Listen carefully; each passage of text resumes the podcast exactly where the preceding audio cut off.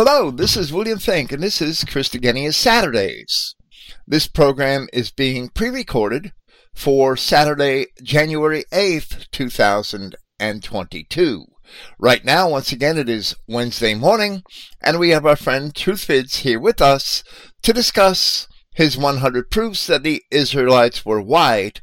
This is part 67 of this series. Praise Yahweh, the God of Israel, and thank you for listening. In recent presentations in the series, we hope to have answered the questions what is the church and what is a saint? From a biblical perspective, that the church is the collective of the children of Israel in the world. That a church is properly a gathering or community of those same people as Christians, the church is the collective of the children of Israel.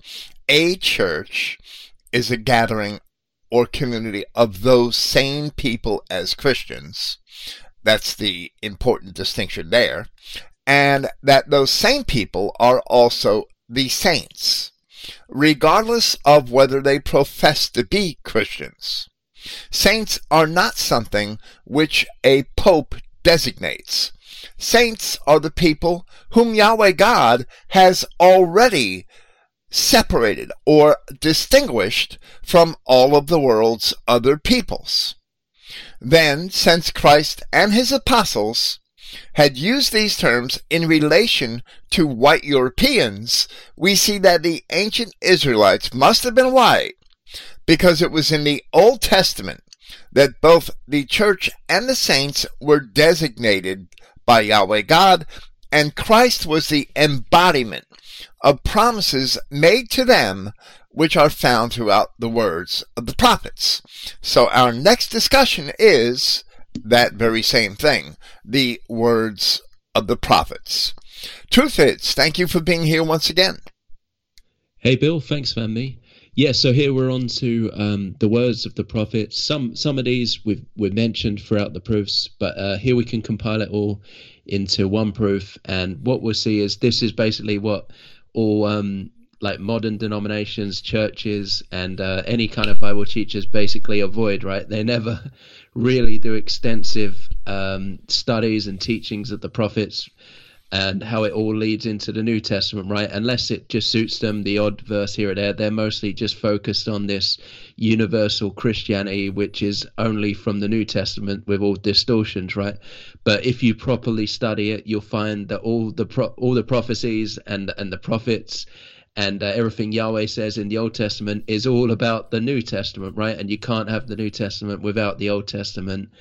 And basically, once you realize this, you realize that it's the same people in the New Testament and the Old. Nothing ever changed. It's always and only ever about the Israelites and everything that's going to happen to them. And if you really study it, then you're going to realize that they have to be the European people, right? Um, and that's essentially what these hundred proofs are about. And, and this should prove it as well, right, Bill?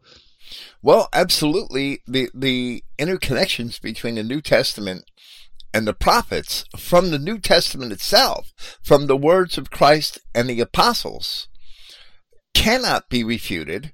And it's very clear that throughout the prophets, even the New Testament is a matter of prophecy, and all of the promises are for the very same people with whom that old covenant at Mount Sinai was made. It's irrefutable. You really have to be a dishonest corrupter of words and meanings in order to come to the conclusions which modern denominational churches and the Roman Catholic Church have held as doctrines for now for 15 or 16 centuries. But that was not Christian doctrine in the first century first century Christians were persecuted. They were practically persecuted out of existence, and all of a sudden, a new theology arose a replacement sort of theology. And that was not what the apostles were teaching, not at all. So today we are going to review some of that. Here, I may have researched statistics on how many times the prophets were cited in the New Testament, which is well into the hundreds. But I chose not to do that. Instead, I chose to focus on illustrating a handful of important examples. I don't know if you have anything to add before we begin here. Probably not. I'm sorry.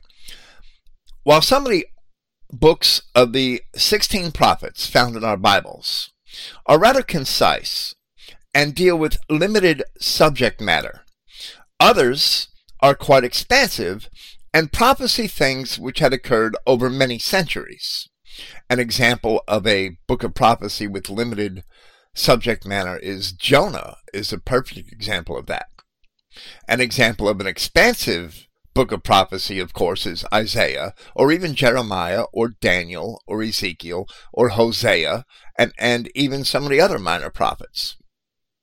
In their own right, David and Solomon were also prophets, as were Moses and Samuel. But here we shall deal mainly with the later prophets, those who wrote in the period of the divided kingdom, which is all of the books that are collectively known as the books of the prophets. Generally, nearly all of those prophets treat a common theme that the children of Israel would be punished and put away by Yahweh their God for their disobedience, and that at a later time they would be reconciled to their God through a promised Messiah and a promised new covenant. So, where we see an introduction to the birth of John the Baptist and the subsequent birth of Christ, the Messiah, in Luke chapter 1, there is an announcement made by Zacharias, the father of John the Baptist, who was also a Levitical priest, where we read from verse 67 And his father, Zacharias, was filled with the Holy Spirit, saying, Blessed be the Lord God of Israel, for he has visited and redeemed his people.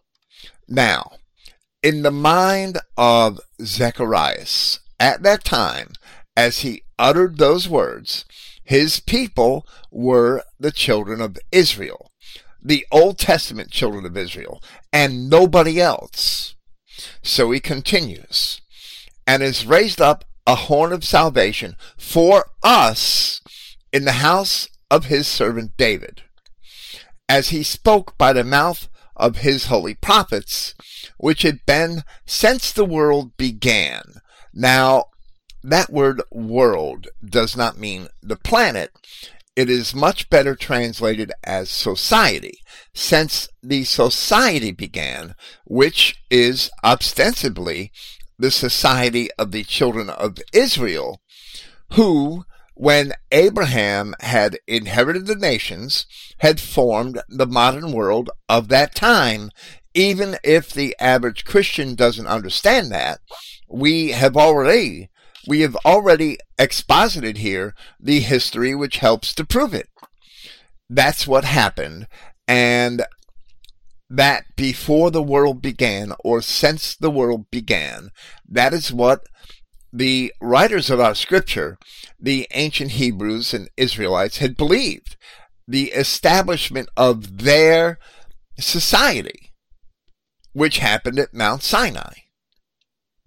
So, since the establishment of the Society of the Children of Israel at Mount Sinai, Yahweh God was speaking these things by the mouth of his holy prophets. And he continues and says, Zechariah continues and says, exactly what those holy prophets were speaking that we should be saved. We, meaning those children of Israel that Yahweh God had visited and redeemed, that we should be saved from our enemies and from the hand of all that hate us. Two, and, and now he gives the reason for that salvation, to perform the mercy promised to our fathers and to remember his holy covenant, not the covenant known as the Levitical or Sinai covenant, the old Levitical covenant. Not that covenant. He now explains which covenant. The oath which he swore to our father Abraham, that he would grant unto us that we being delivered out of the hand of our enemies might serve him without fear. So Zechariah saw the children of Israel in his time as being in the hands of their enemies. In holiness and righteousness before him, all the days of our life. And now, child, speaking of his son, John the Baptist, shall be called the prophet of the highest. For thou shalt go before the face of the Lord to prepare his ways. So Zacharias is recognizing the prophecies concerning a messenger which would come before Christ and before the face of the Lord. That is a reference to Christ, who wasn't born yet, who was about to be born, perhaps about six months later than John the Baptist. To give knowledge of salvation unto his people, not unto any other people, unto a specific people, by the remission of their sins, through the tender mercy of our God, whereby the day spring from on high has visited us to give light to them that sit in darkness and in the shadow of death, to guide our feet into the way of peace. And the child grew and waxed strong in spirit, and was in the deserts till the day of his showing unto Israel. So, in the Gospel according to Luke, the very foundation of Christianity and purpose of Christ is that God would fulfill the promises made to Abraham, for which the children of Israel had been explicitly chosen by him many centuries before, while also fulfilling the mercy promised to the fathers or ancestors of the children of Israel in the time of Christ, and announcing to them the knowledge of their salvation and the forgiving of their sins. As we had discussed much earlier, from the words of the prophet Isaiah in part 59 of this series, where we discussed the blindness of Israel. According to the prophet, it was the same children of Israel in captivity who were sitting in darkness and who were promised light in the gospel of Christ.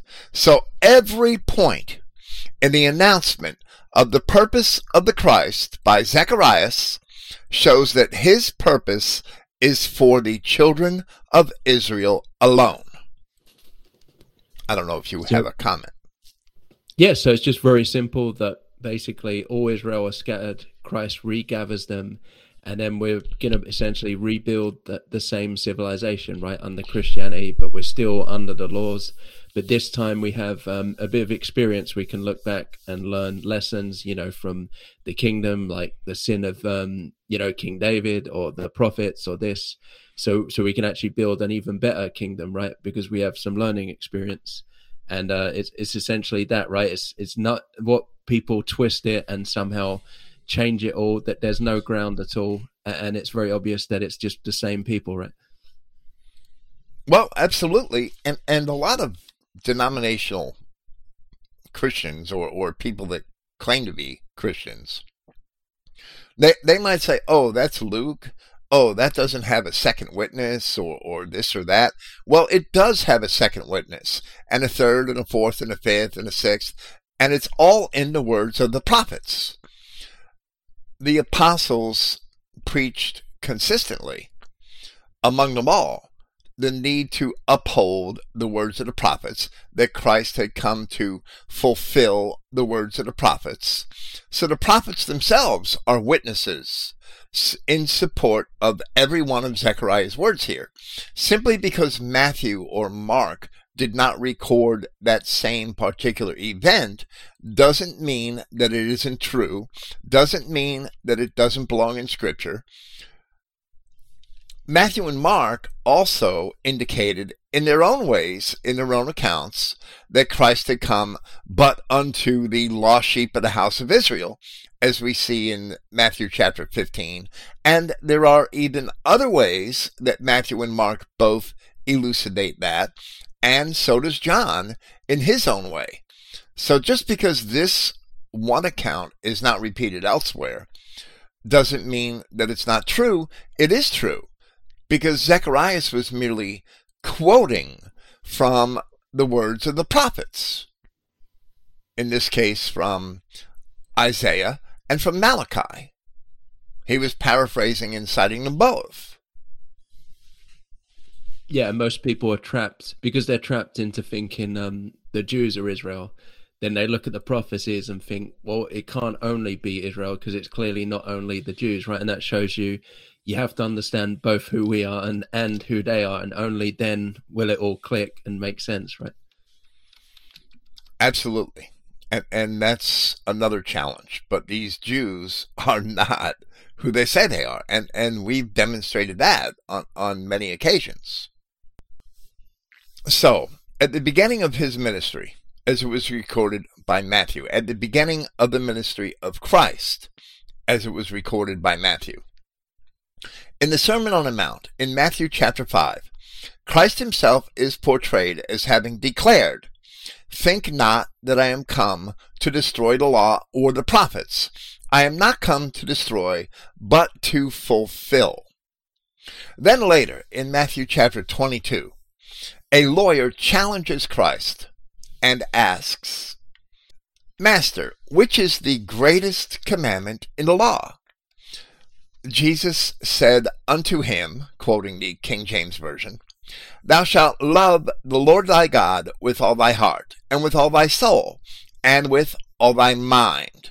This is the first and great commandment. And the second is like unto it Thou shalt love thy neighbor as thyself. On these two commandments hang all the law and the prophets. But like Greek, the Hebrew language had several words with different meanings, which were all translated as neighbor. So one word or another translated as neighbor appears frequently in Scripture until the concept of neighbor is defined in Leviticus chapter 19, where we also find the very law which Christ had cited there. And it says, Thou shalt not avenge nor bear any grudge against the children of thy people, but thou shalt love thy neighbor as thyself. I am Yahweh. This is the only place where that law is found in Scripture. And therefore, Christ must have also used the term neighbor in that same context to refer to one of the children of thy people. Therefore, according to Christ, the second most important commandment in the law is that the children of Israel love their own people. And the prophets only dealt with the children of Israel in a positive sense. They dealt with other nations, but those nations were always being warned, admonished, and the future which they had was always going to be one of destruction and never one for good or for being edified. A common misunderstanding reflected in the doctrines of the denominational churches is that in Christ, meaning in the crucifixion and the resurrection, all of the words of the prophets are fulfilled. They cite Matthew chapter 26 in reference to this, where we read in part, But all this was done, that the scriptures of the prophets might be fulfilled. However, while Christ had to be crucified in order for the scriptures to be fulfilled, that act alone does not mean that all the scriptures were fulfilled when Christ was crucified, which is a ridiculous inversion of the original meaning of his words. For example, there is the destruction of Jerusalem and the fall of Rome, as they were foretold by the prophet Daniel. And none of those things were fulfilled by the time when Christ was crucified. Many other things had also not yet been fulfilled, which describe the fate of the children of Israel, or the day of the wrath of Yahweh at which he takes vengeance upon his enemies. The wording of Luke is more precise. For example, in Luke chapter 18, where Christ knew that he had to go to Jerusalem to be crucified. And this is described by the apostle, where he wrote, Then he took unto him the twelve, and said unto them, Behold, we go up to Jerusalem, and all the things that are written by the prophets concerning the Son of Man shall be accomplished. So there, what Christ had meant is explained more, more fully. All the things written in the prophets, yes, concerning the Son of Man. Then later, where the resurrected Christ had encountered the men on the road to Emmaus in Luke chapter 24. And upon his having spoken to them, Luke wrote, And beginning at Moses and all the prophets, he expounded unto them in all the scriptures the things concerning himself. Later on, in that same chapter, where he is with the rest of his disciples, we read, And he said unto them, These are the words which I spoke unto you, while I was yet with you, that all things must be fulfilled, which were written in the law of Moses and in the prophets and in the Psalms concerning me. So while there are many things in Moses and the prophets concerning Christ, and those things were fulfilled, the things concerning the children of Israel were not all fulfilled at that time. And Christ himself later deals with many of those same things in the Revelation. For example, the future invasion of the lands of Israel by the hordes of Gog and Magog, which were described in Ezekiel chapters 38 and 39, are also described in a very similar fashion in Revelation chapter 20. So there's a perfect example of something in the words of the prophets which were not yet fulfilled at the time of Christ, but then you also have the destruction of Jerusalem in Daniel chapter 9, the fall of Rome in Daniel chapter 7, and, and many other things which are prophesied in Daniel chapter 7, which were not fulfilled by the time of Christ. So in Acts chapter 13, which describes events which took place some, sometime between 44 and 48 AD. Acts chapter 12 is the death of, ends with the death of Herod Agrippa I, and we know from history that that had happened in 44 AD. So in Acts chapter 13, the teachings of Paul of Tarsus in relation to the gospel are illustrated, where we read, and I'll start at verse 16. Then Paul stood up, and beckoning with his hand, said, Men of Israel, and ye that fear God, give audience. The God of this people of Israel chose our fathers and exalted the people when they dealt when they dwelt as strangers in the land of Egypt. And with a high arm he brought them out of it. Then, after a brief overview of the history of ancient Israel, it continues and says, in relation to David, Of this man's seed has God, according to his promise, raised unto Israel a Savior, Jesus. When John had first preached, before his coming, the baptism of repentance to all the people of Israel, not to anybody else. And as John fulfilled his course, he said, Who do you think I am? I am not he, but behold, there comes one after me, whose shoes of his feet I am not worthy to loose. Men and brethren, this is Paul addressing these people, men and brethren, children of the stock of Abraham, and whosoever among you feareth God, to you is the word of this salvation sent. For they that dwell at Jerusalem, and their rulers, because they knew him not, nor yet the voices of the prophets which are read every Sabbath day, they have fulfilled them in condemning him. The phrase, whosoever among you, is not describing aliens, but rather it describes the pious of the children of the stock of Abraham. The people who were dwelling in Jerusalem knew neither God nor the prophets because they were Edomites and not Israelites. So they had fulfilled the prophets by killing Christ.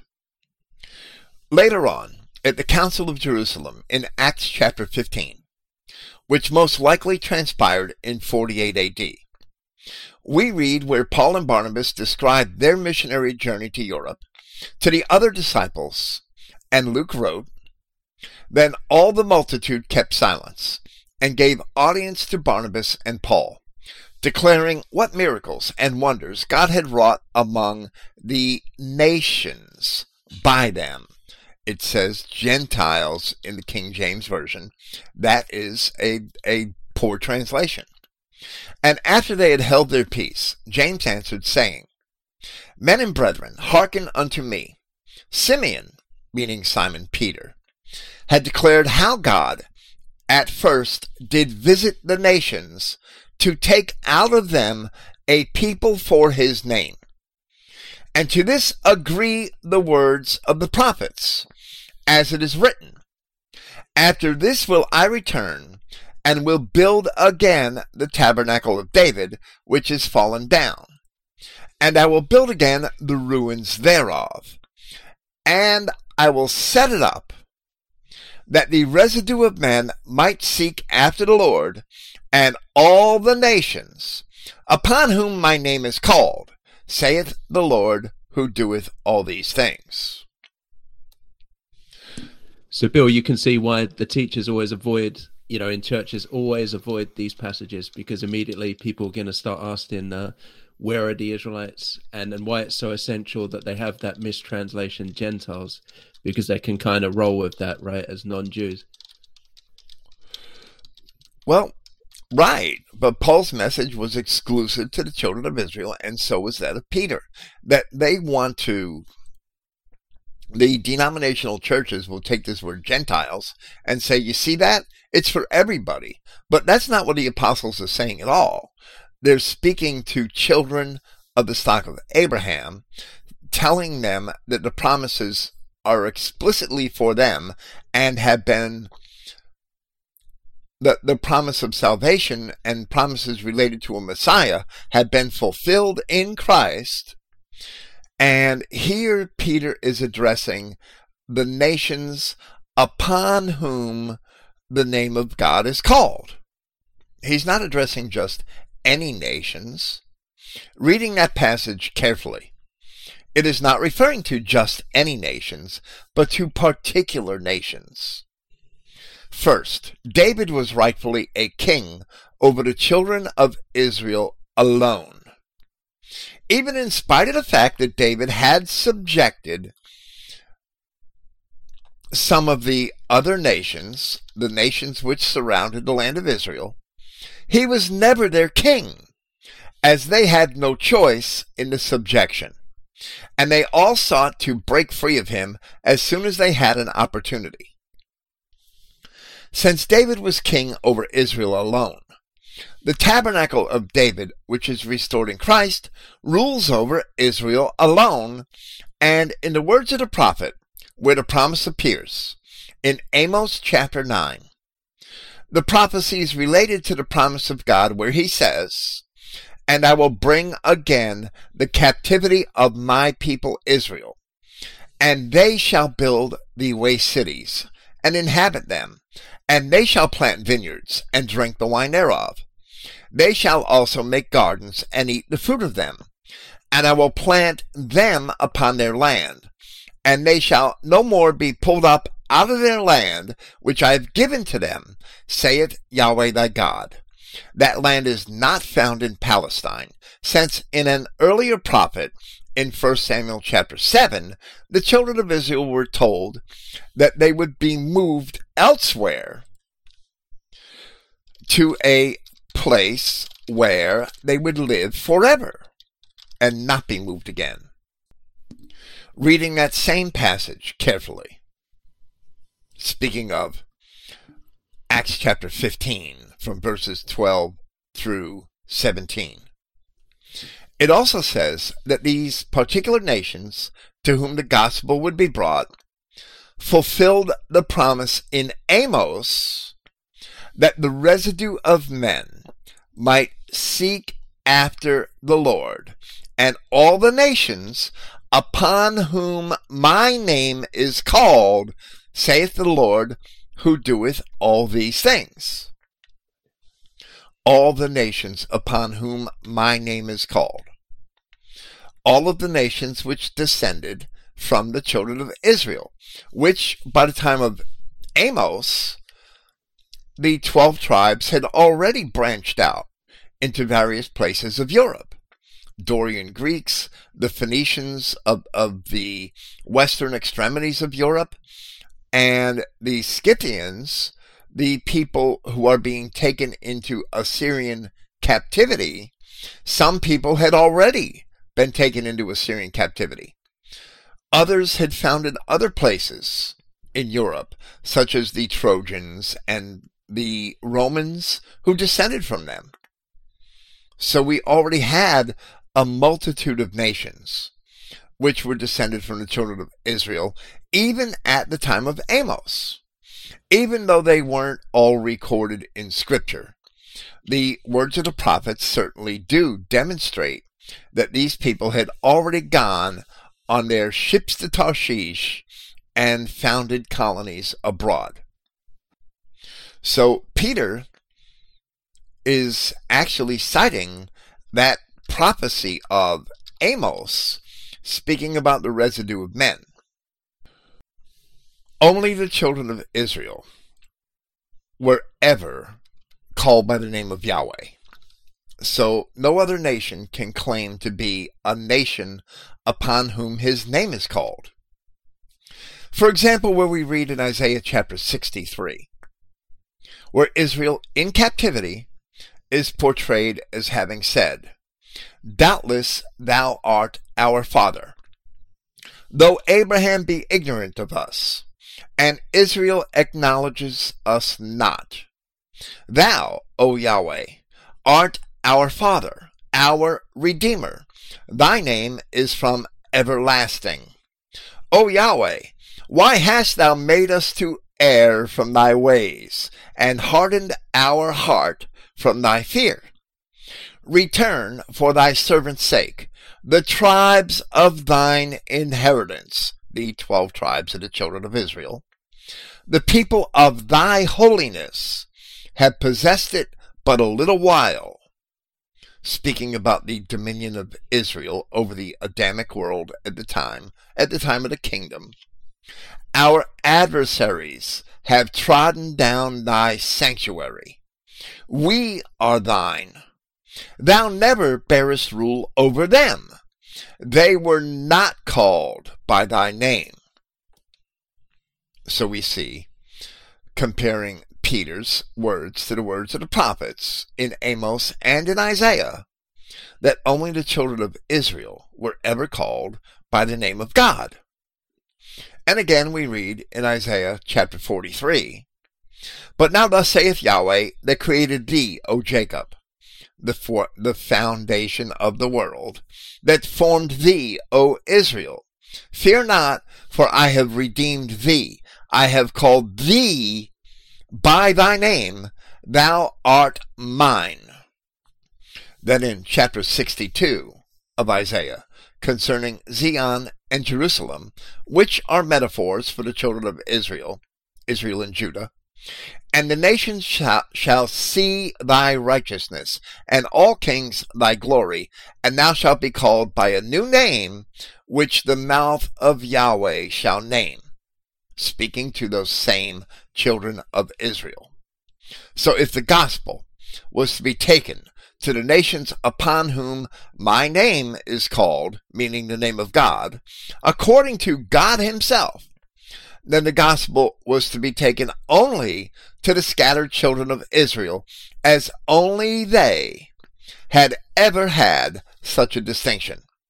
And in Acts chapter 15, the apostles themselves, the apostles themselves made such a profession. I don't know how that could be any clearer.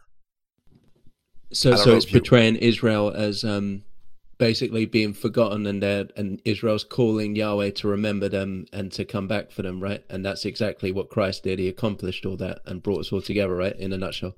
And that's exactly what Peter is explaining in Acts chapter 15. And that is it in a nutshell. Do you and, think and, um, just earlier, uh, a little bit earlier, where we was talking about Paul and um, Barnabas, sorry, uh, explaining all the good deeds they've brought, where they've brought Christianity to the nations. That was when uh, Peter and James started to really realize that the Israelites were all in Europe around that time through Paul doing all that. Yes, I do believe that. I do believe that there is more to that story and that Paul had already begun to explain that to them because those men did not have that understanding when Peter received his vision in Acts chapter 10, which we are going to speak of here later this evening. But those men did have that understanding many years later when they actually wrote their epistles. And that understanding is reflected in their epistles.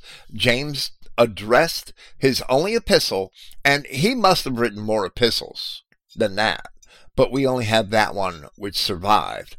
He must have written more, but we have one epistle of James, and it's addressed to the 12 tribes scattered abroad.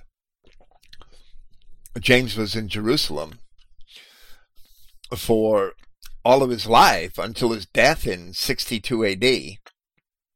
He may have visited Antioch. We don't really have proof of that, Paul and Barnabas had to go to Jerusalem for that Council of Jerusalem in 48 AD. I date that too.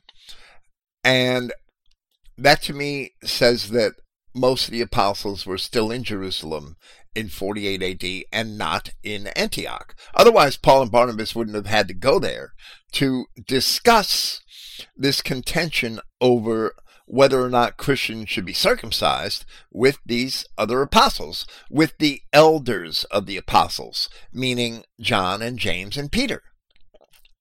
Later on, Peter is recorded as being in Antioch in Galatians chapter 2. That's probably eight years later, eight years after the Council of Jerusalem, when Paul had written his epistle to the Galatians and had seen Peter in Antioch. So there's no word of James being in Antioch at all. James must have remained in Jerusalem throughout the duration of his life. And at least from the evidence we have, and he is actually, his death is described by Flavius Josephus in a date that we can only date to 62 AD, where he was stoned by certain of the Sadducees in Jerusalem. So he must have remained there. So what I'm trying to say is that James remained in this rather hostile environment for all of this time, for practically 30 years from the crucifixion until his death. And that's probably why we only have one of his epistles, because that epistle which we do have was not written to anyone in Judea. It was written to the 12 tribes scattered abroad. And it was written in Greek, because ostensibly James understood that the people of those 12 tribes would understand Greek. And um, once he was killed, that scattered a lot of the apostles, right, and Christians. That the um, Edomites really started to um, bring the hammer down on Christians, right? At least it seems so. They were, but Albinus, when Albinus had come to office, he actually did punish the men who had murdered James. He didn't execute them, but he punished them, removed them from the high priesthood, and and had other actions taken against them, which suppressed their persecution of Christians, at least for a time.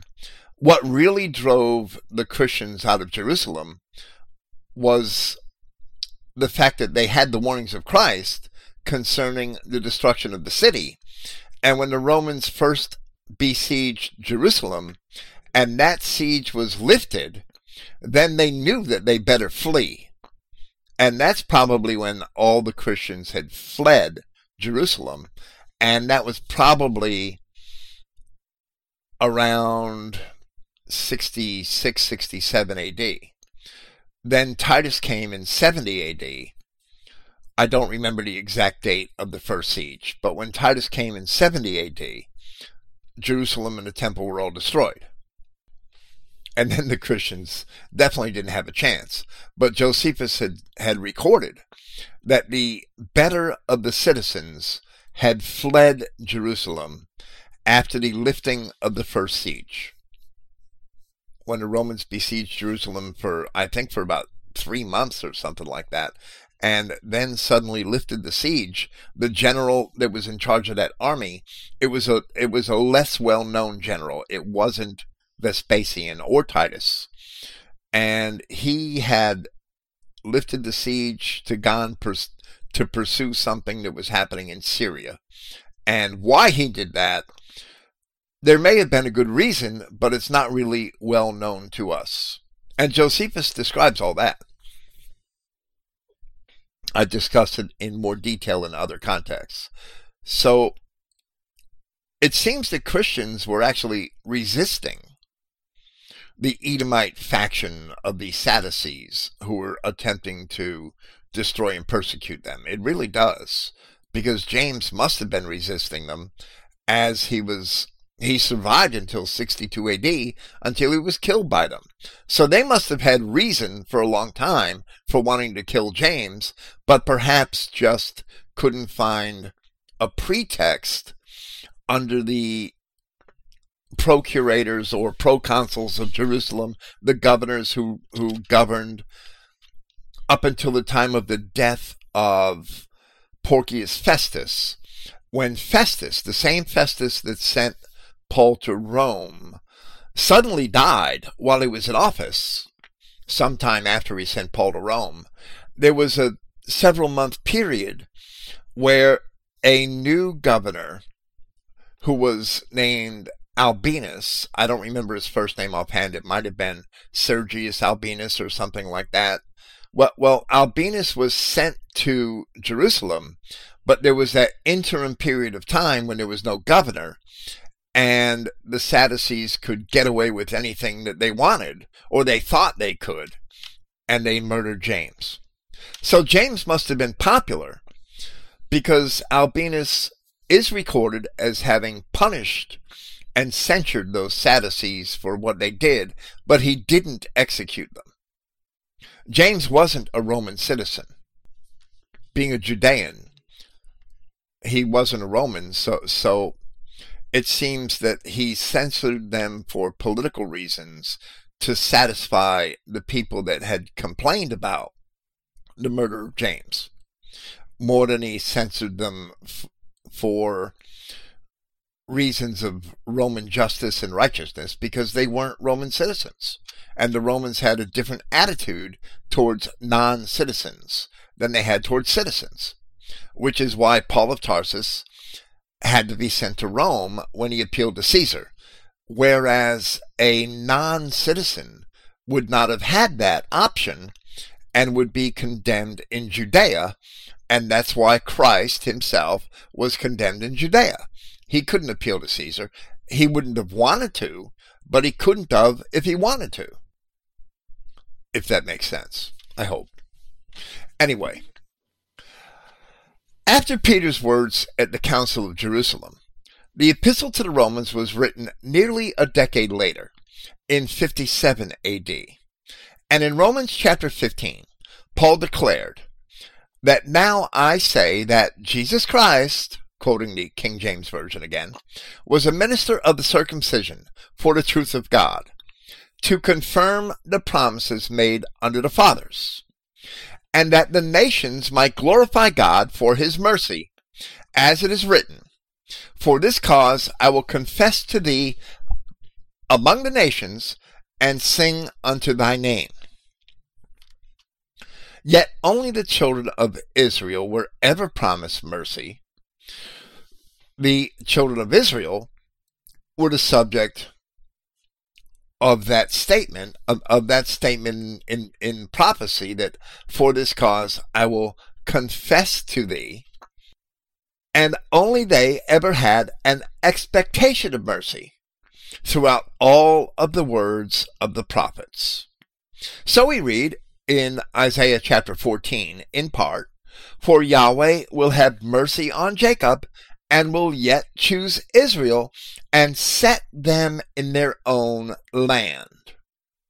Then in Romans chapter 16, Paul wrote, Now to him that is of power to establish you according to my gospel, and the preaching of Jesus Christ, according to the revelation of the mystery, and we'll speak about this mystery a little later, which was kept secret since the world began, but now is made manifest. In other words, there is no more mystery.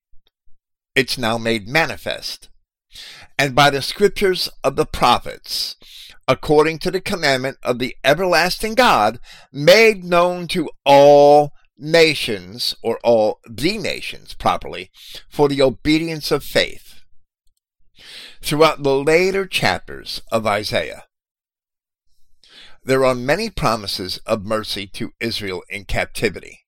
Mercy is also promised to the children of Israel in captivity in Jeremiah chapters 30, 31, 33, all in relation to the new covenant. These same promises are found in Ezekiel chapter 39, Daniel chapters 4 and 9, throughout Hosea, Micah, and Zechariah, but nowhere in the law or the prophets is any place, is any statement where such mercy is extended to any other race or nations. Period. So, Bill, if the world is when um, Sinai, at Sinai, when the law was created, that's when our world started, right? And ignoring the other Adamic nations, then already there was a mystery because some of the uh, Israelites, like the Danas, had already gone off to Greece, right? So there already were Israelites off somewhere, but but they didn't know where, right, at that time. Right, the Danans, the Trojans, uh, that there were colonies that came from the children of Israel who fled Egypt by water, by sea, and we don't find any description of that in the Bible. We do find a description of that in the Library of History, the words of the historian Diodorus Siculus, who was citing authors much more ancient than himself.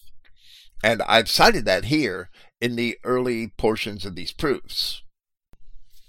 So we could see that in history, but we can't really see it in, in the Bible itself, except in certain prophecies. We see glimpses of it. That's why it's a mystery. But Paul of Tarsus had come along to reveal that mystery by putting the New Testament covenant gospel message in the perspective of the ancient history of the children of Israel. That was his purpose. He knew he knew the classical histories. He was educated in them where the other apostles were not.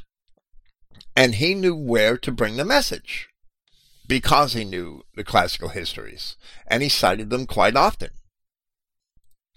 In Ephesians chapter 2, Paul wrote about how they were being reconciled to God in Christ.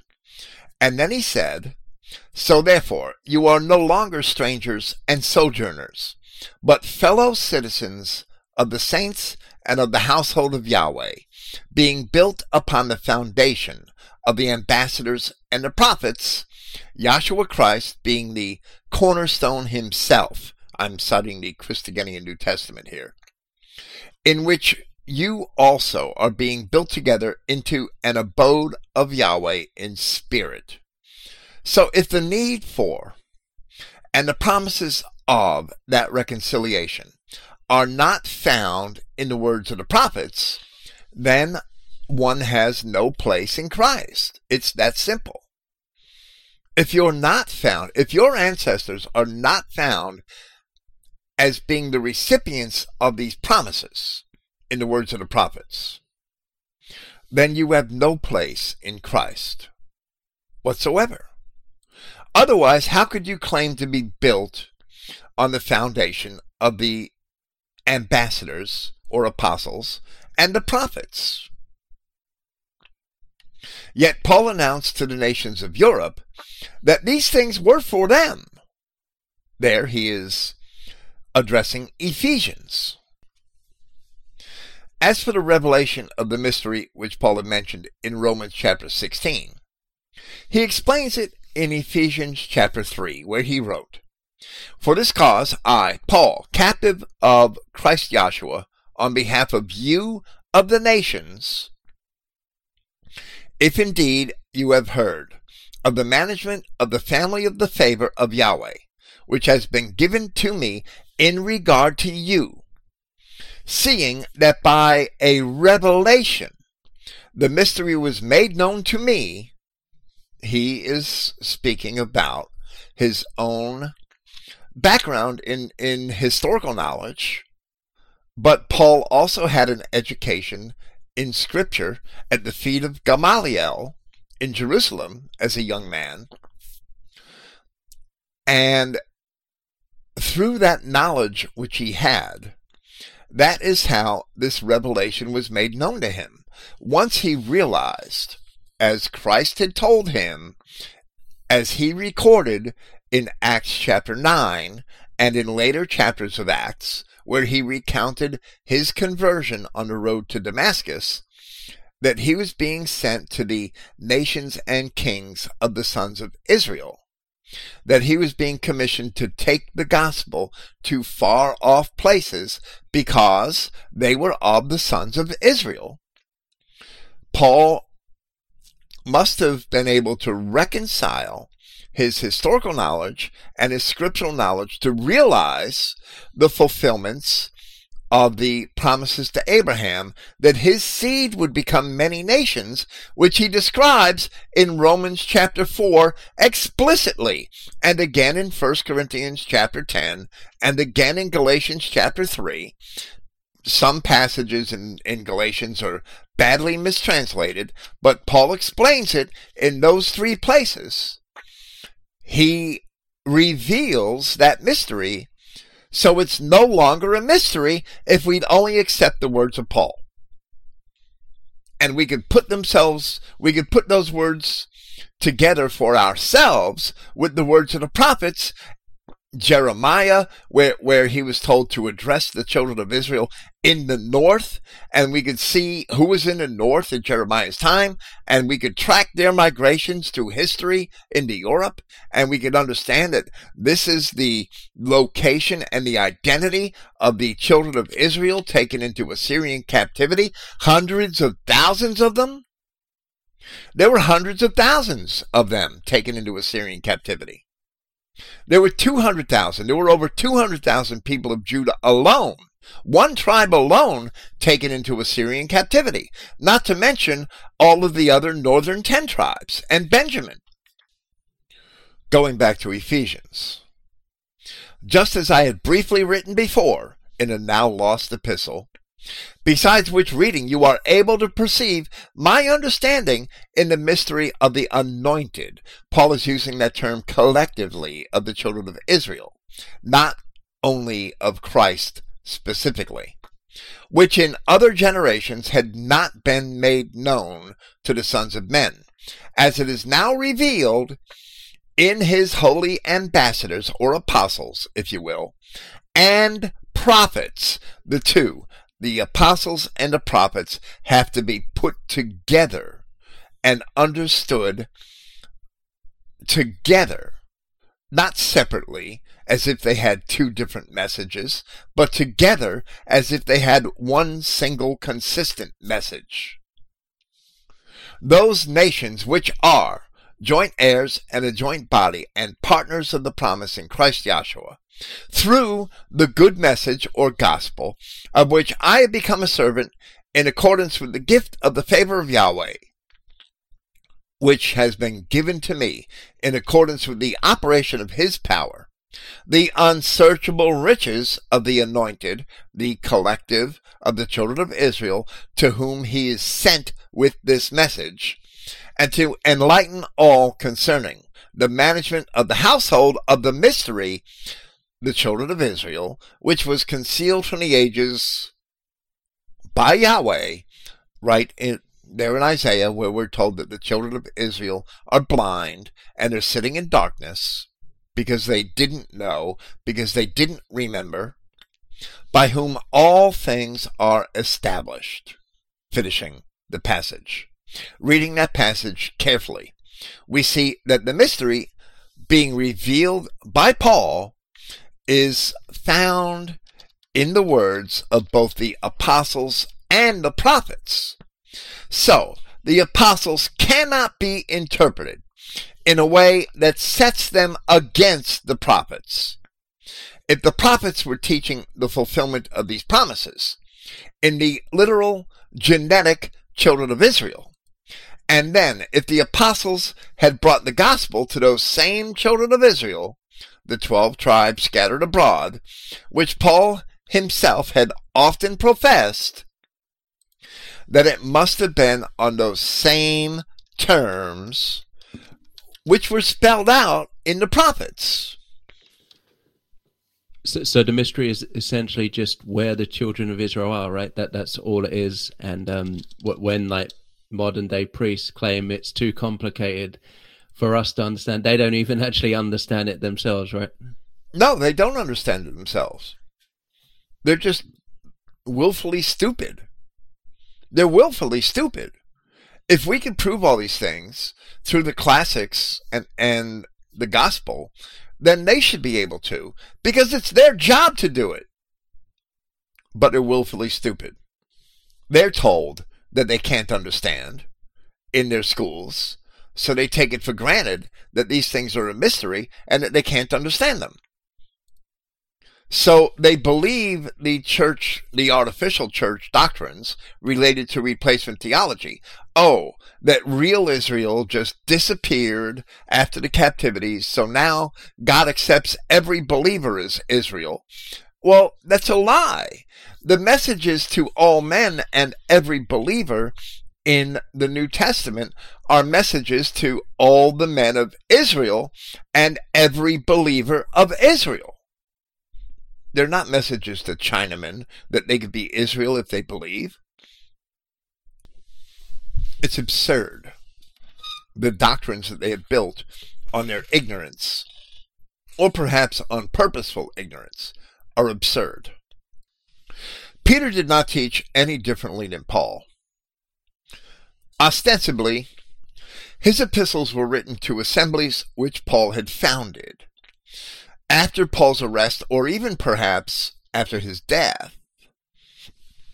So, for that reason, in 2 Peter, in 2 Peter, he also testified of Paul's epistles, having written both of his epistles to the elect sojourners of the provinces of Anatolia, speaking of their salvation, he said in part in 1 Peter chapter 1 from verse 10, concerning which preservation the prophets inquired and examined, those having prophesied concerning the favor which is for you, seeking for which things or what time the Spirit of Christ in them indicated, testifying beforehand the sufferings for Christ and the honors after these things, to whom it had been revealed that not for themselves, but for you they furnish these things, things which are now reported to you, through those announcing the good message or gospel to you in the Holy Spirit having been sent from heaven, which things which the messengers or angels desire to peer into. The prophets never prophesied of any favor or grace, as the word is translated in the King James Version, the word charis.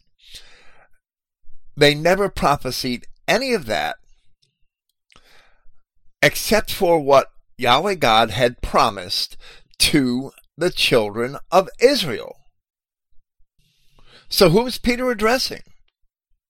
He must be addressing Israelites.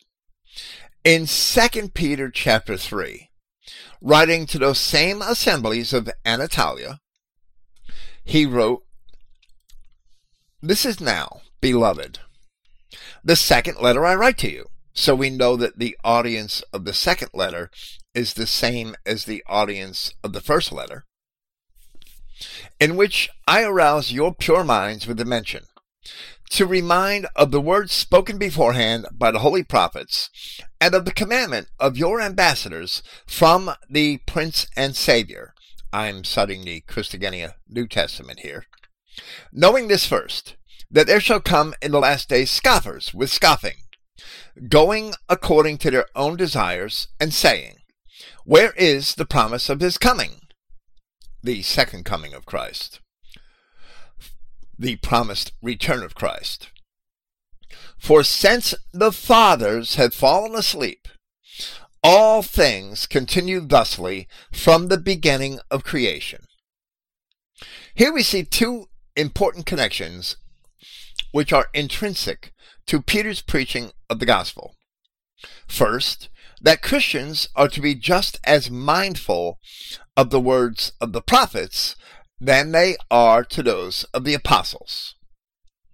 And secondly, that they all had the same fathers, the Old Testament patriarchs, in common with one another right until the end, Yahweh is described as the God of the holy prophets in Revelation chapter 22. So ultimately, we cannot separate the words of the prophets from the New Testament purpose of Christ.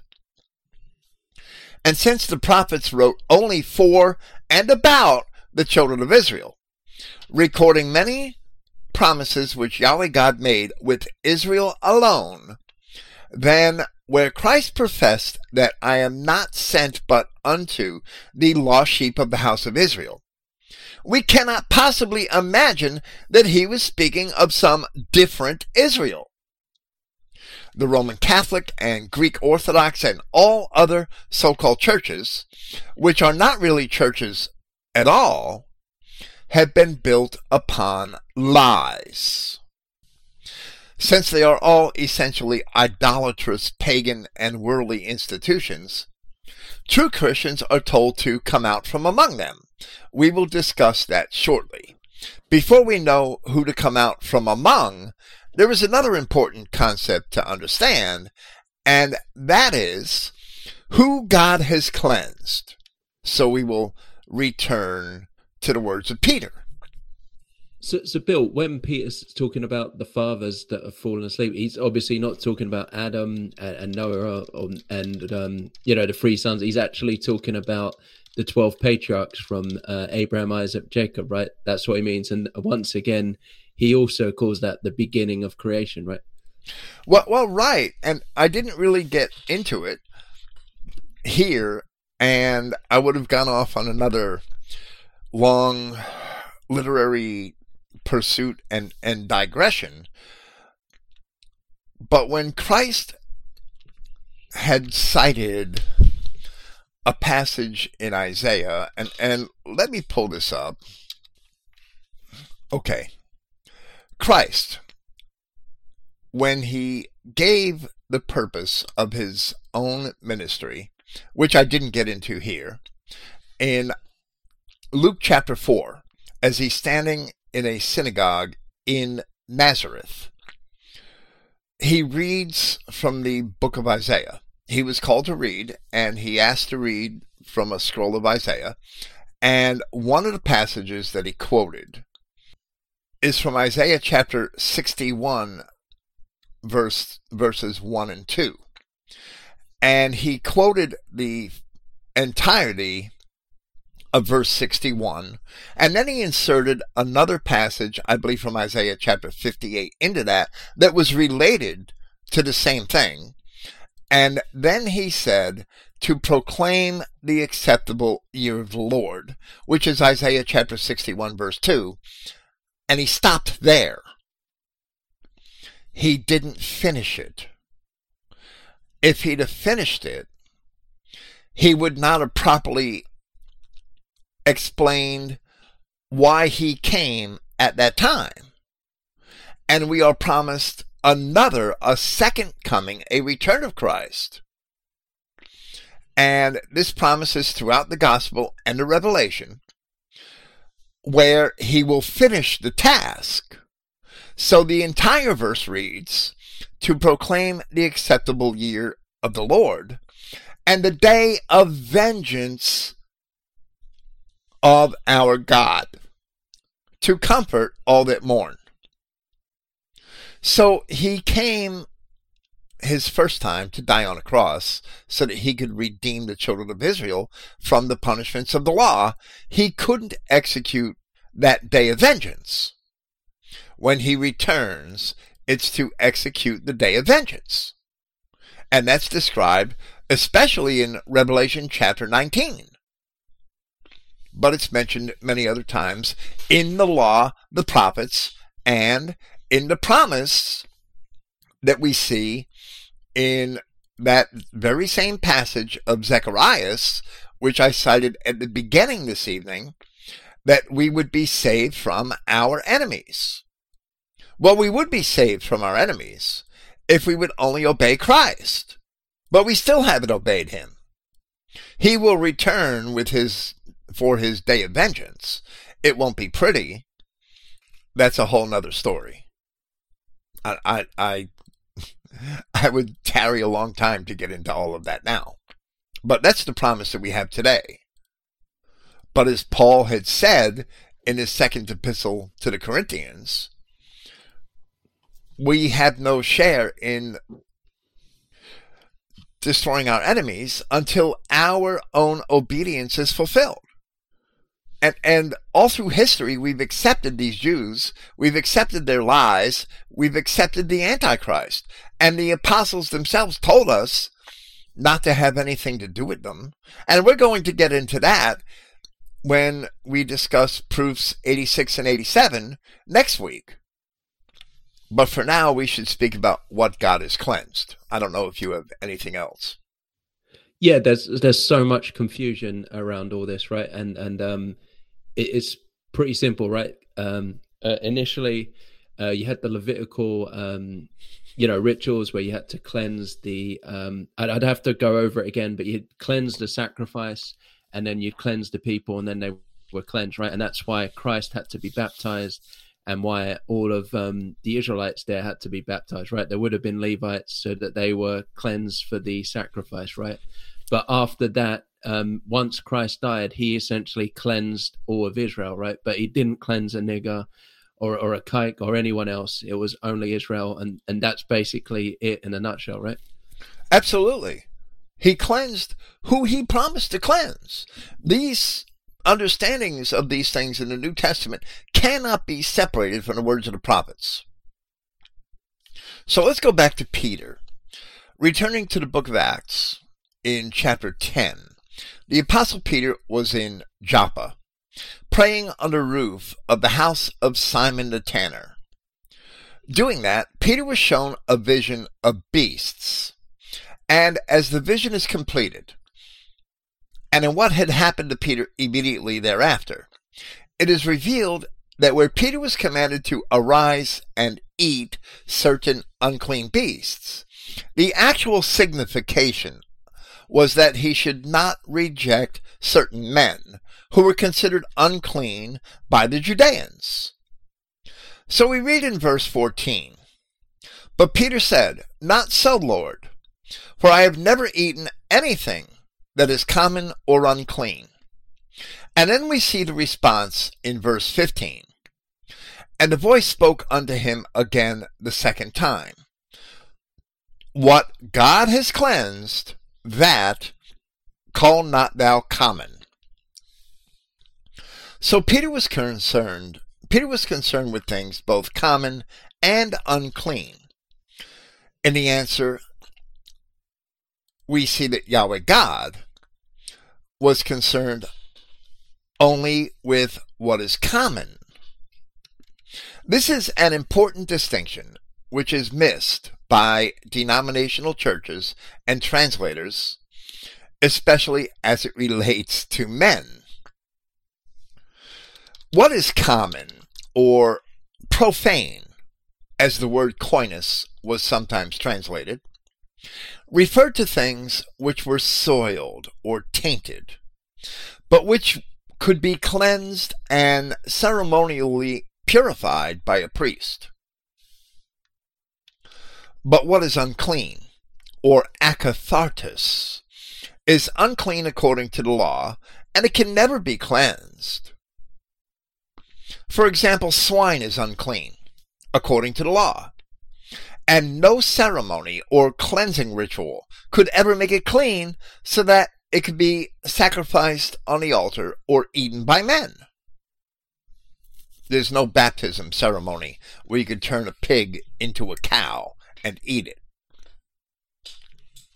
However, cattle which are clean, but which were mishandled in some manner, may be considered common or profane and a priest could purify them and sanctify them in a ritual cleansing.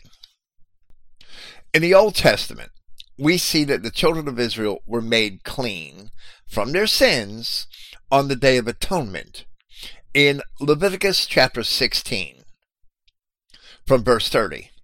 For on that day shall the priest make an atonement for you, to cleanse you, that you may be clean from all your sins before Yahweh.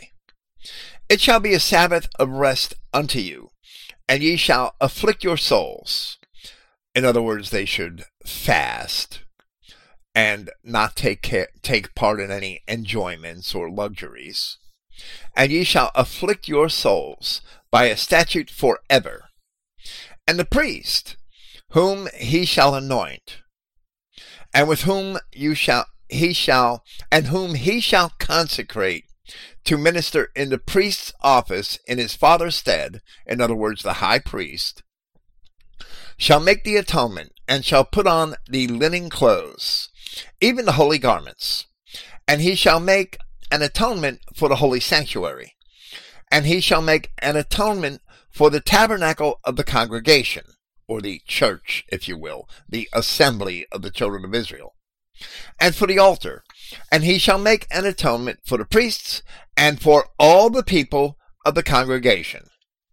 And this shall be an everlasting statute unto you to make an atonement for the children of Israel for all their sins once a year, as he did, and he did, and he did as Yahweh commanded Moses, referring to the actions of Aaron the high priest. Once the children of Israel were put off in divorce in the captivities, the priests could not make any such atonement.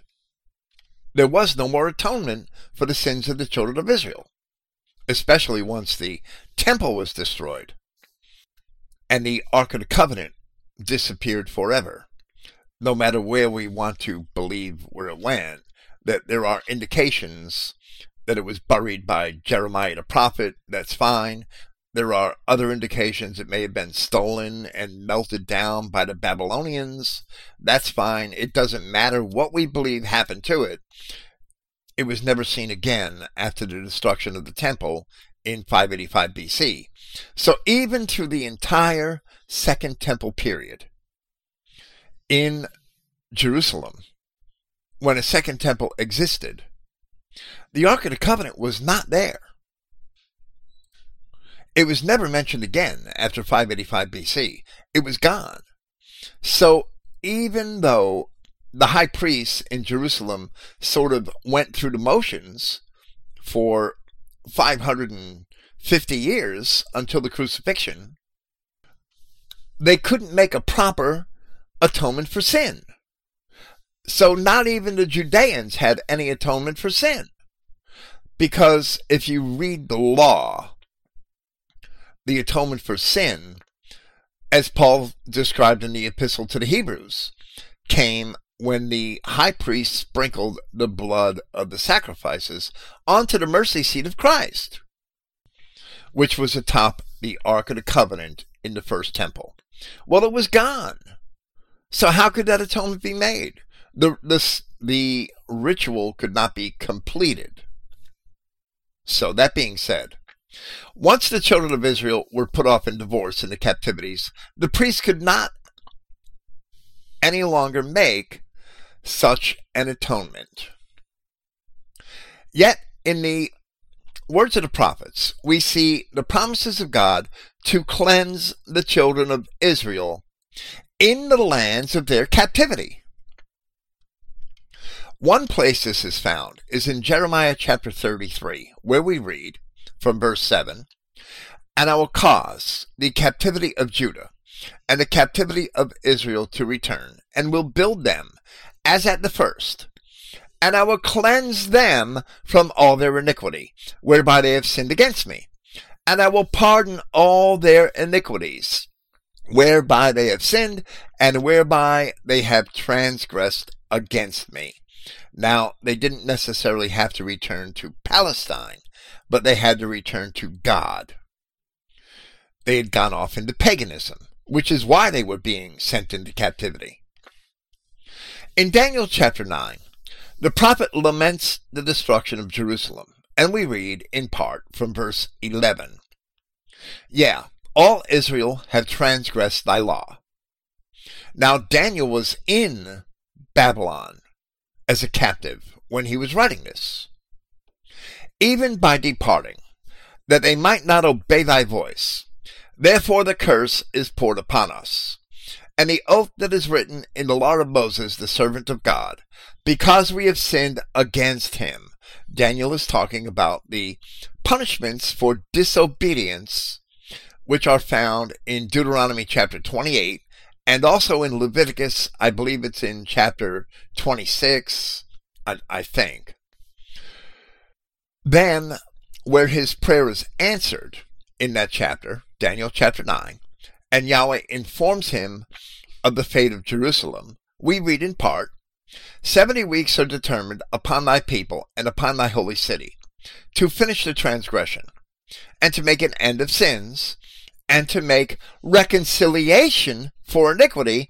That reconciliation has to be with the same people, with the people of Israel that Daniel had mentioned earlier it couldn't be for anybody else. Nobody else needed to be reconciled for their iniquity because they were never chosen, put under the law, and given God's name in the first place.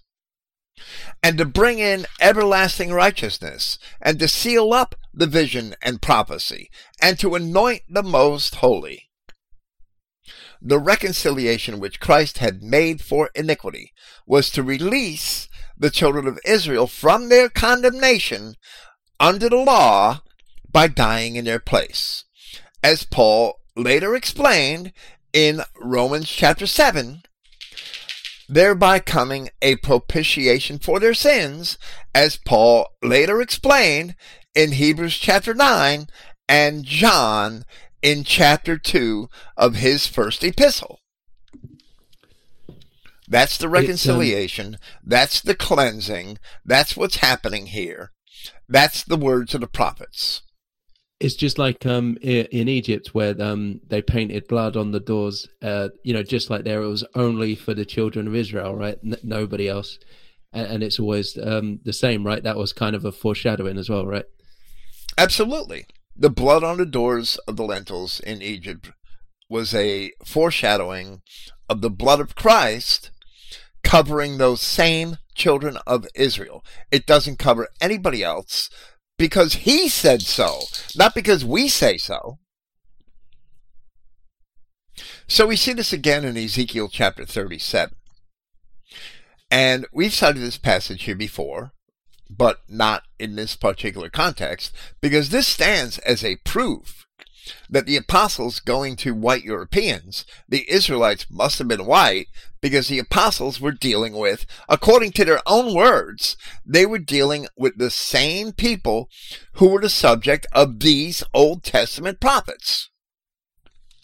So in Ezekiel chapter 37, after it is prophesied that Israel and Judah would be made into one stick, we read, and say unto them, Thus saith the Lord God Behold, I will take the children of Israel from among the heathen, whither they be gone.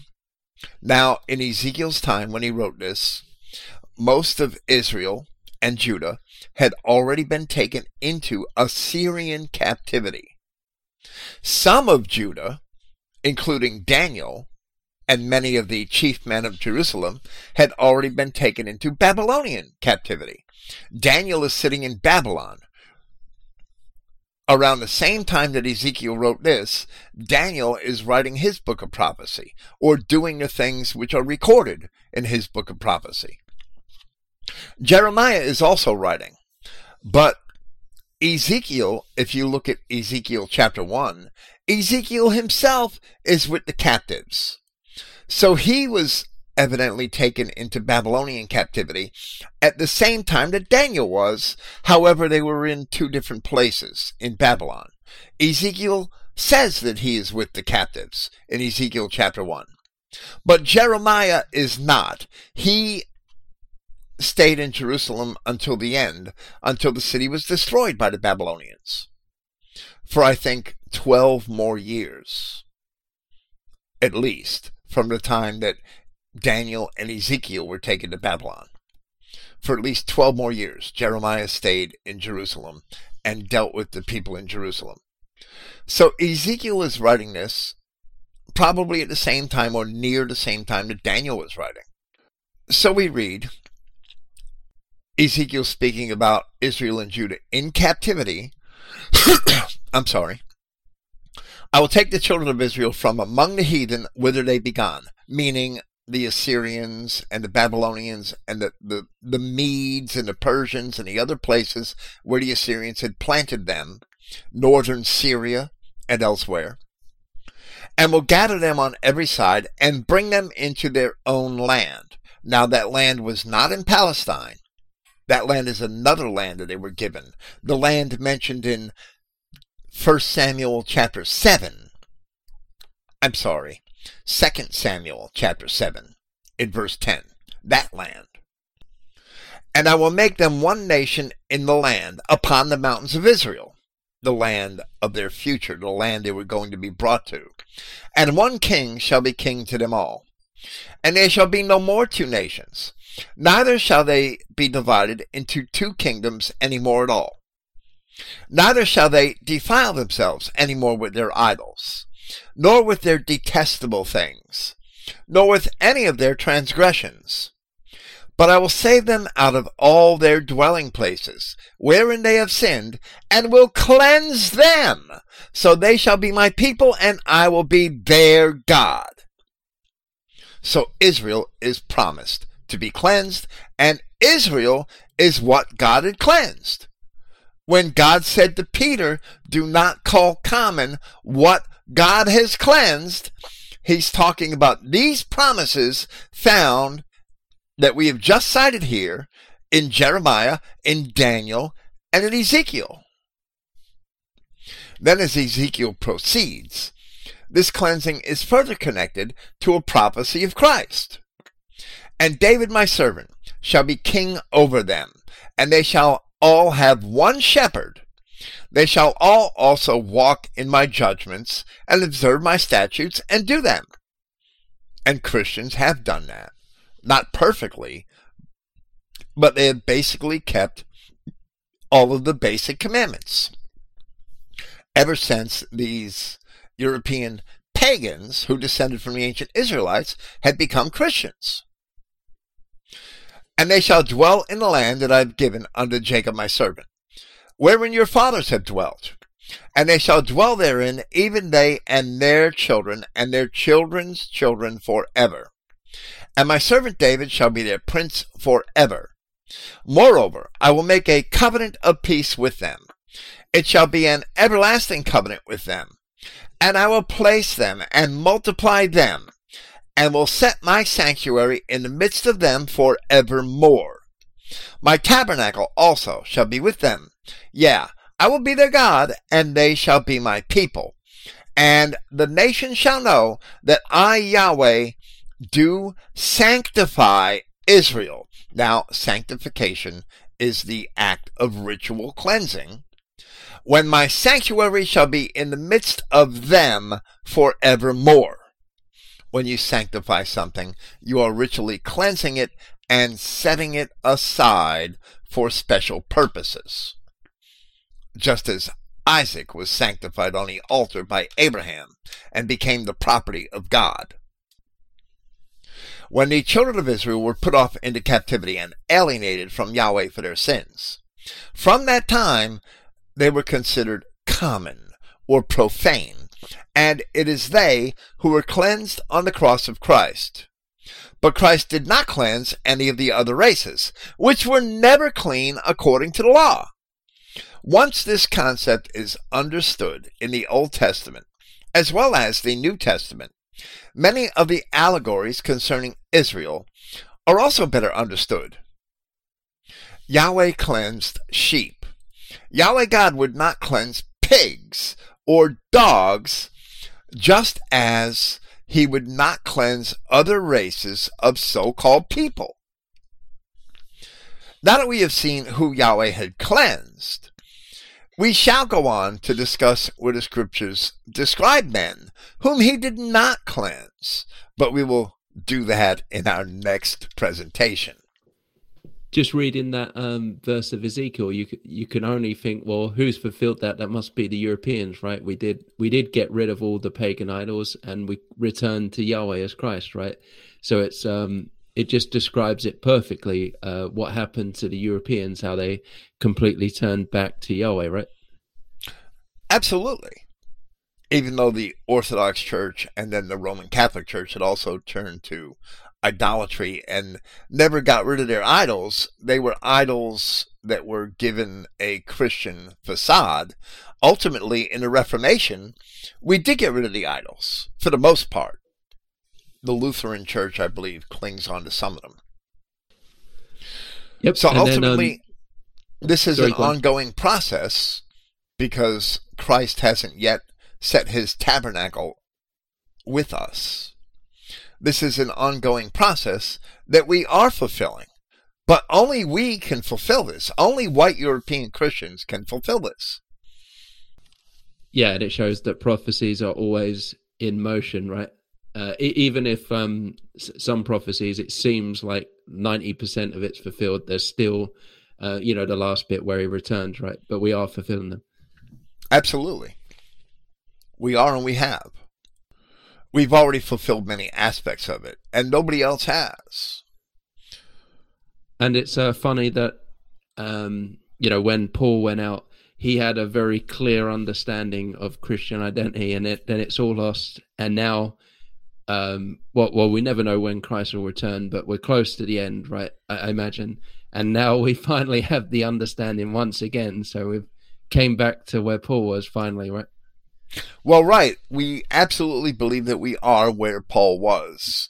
And we've demonstrated that in, in our presentations here on mistranslations, our presentations on migrations, our presentations on the words of Paul in respect to those people in Europe, the Romans, the Corinthians, and the Galatians especially, but also this evening we saw it in Ephesians, that they must have been descended from the ancient Israelites. Otherwise, they have nothing to do with the prophets, and the words of Paul are meaningless. So we have to ask ourselves was Paul of Tarsus, whose works take up nearly a third of our Bibles, between his epistles and his actions in the book of Acts, was were they meaningless? Were those things meaningless? Or did Paul mean what he said? Was Paul speaking for God? Does God mean what he said? If so, then Christian identity has to be true. And Israelites must have been white. Otherwise, we're just clowns who think that our God and his apostles are clowns just like us. Yeah, and, and the fact that a third of the book is Paul to these um, lost tribes in Europe shows us that the whole Bible was leading to this, right? To us, the European people, the Israelites, right? Yahweh always had this plan right from the beginning. Well, today we're the camp of the saints, surrounded by all the other nations, and and only we have fulfilled that. So, for better or worse, either side of the coin shows that white Europeans are the children of Israel. Yeah, because there'll be Israelites, but there'll also be these other people, right, which we'll get to next week, who cannot be cleansed no matter what, and who are those enemies who we will be saved from, as uh, Christ Himself said, right? Absolutely. Thank you for being here. It's Thanks been a pleasure. Praise Yahweh, God of the camp of the saints, European people, and not the people who can't be cleansed. Praise Yahweh, and good night.